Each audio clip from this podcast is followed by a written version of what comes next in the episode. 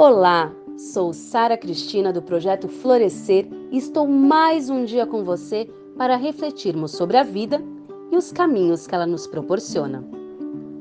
Era uma vez uma menina que nasceu na cidade grande.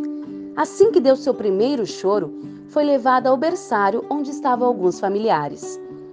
O telefone na época não era acessível a todos, e alguns tios só souberam do seu nascimento alguns dias depois. Aos dois anos, ela achava um máximo assistir desenhos naquela televisão preto e branco. Aos cinco, esperava ansiosa pela sua primeira TV colorida, que mais tarde tornou-se seu xodó. Aos dez, escutou falar sobre um tal de computador. O tempo foi passando e vieram os bips, celulares analógicos, internet, Facebook, e cá estamos nós, vivenciando a mudança. É impossível falar de vida se não falarmos de mudança. Ela acontece o tempo inteiro, não para. É como um coração que bate. Não é horizontal e nem vertical. Mas parece um quadro abstrato, com diferentes interpretações no final. O tic-tac do relógio nos lembra que o tempo está passando e, enlouquecidos, atiramos para todos os lados, às vezes para lado nenhum, mas sempre tentando acertar. Acertar o quê? Para haver transformação, precisa primeiro haver autoconhecimento. Os livros de autoajuda vendem bilhões por ano. Mas por que a humanidade está cada vez mais doente? Mudar não é fácil. Muitas vezes é muito difícil. Mas a questão não é é possível ou não é possível mudar, mas como mudar. Muitas pesquisas dizem que a única forma de haver transformação é através da rotina, do hábito. Porém, por que, que algumas pessoas, mesmo mantendo uma rotina, ainda assim voltam ao seu estado inicial? Alguns estudos sinalizam que existem três tipos de pessoa: as que não mudam, as que mudam por um tempo, experienciando o que chamamos de efeito lua de mel e depois voltam ao seu estado inicial, e as que experienciam esse efeito lua de mel e depois de um tempo modificam sua linha de comportamento. Então, o que nós podemos aprender com esse último grupo? Que para termos mudanças duradouras e efetivas, devemos introduzir mudanças de comportamento.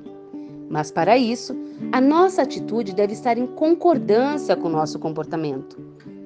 Por exemplo, você adora se olhar no espelho e se ver saudável, mas a sua atitude não é positiva em relação a isso, porque você dorme pouco, você se alimenta mal, e nesse caso, não há concordância entre a sua atitude e o seu comportamento. Para ver mudança, precisamos mudar uma ação repetitiva, mas isso deve ser verdadeiro para você. Então vamos refletir juntos. Qual o comportamento ou hábito que você repete de forma automática e gostaria de mudar? E agora um comportamento ou hábito que criou e está satisfeito com ele? Nós passamos por diversas mudanças durante nossa jornada de TV preto e branco a relógios que falam. Nada é por acaso. Mudança é inovação. E inovação é novas possibilidades. Então, permita-se inovar. Reconheça o que você quer mudar e compreenda se é relevante em sua vida. Entenda o que você vai fazer diferente e quais os seus impedimentos para isso acontecer. Investigue quais são as suas necessidades, compreendendo se há ganho ou passíveis perdas nessa mudança. E por fim, negocie seus conflitos internos. Acredite, dar luz à escuridão é o melhor caminho para a solução.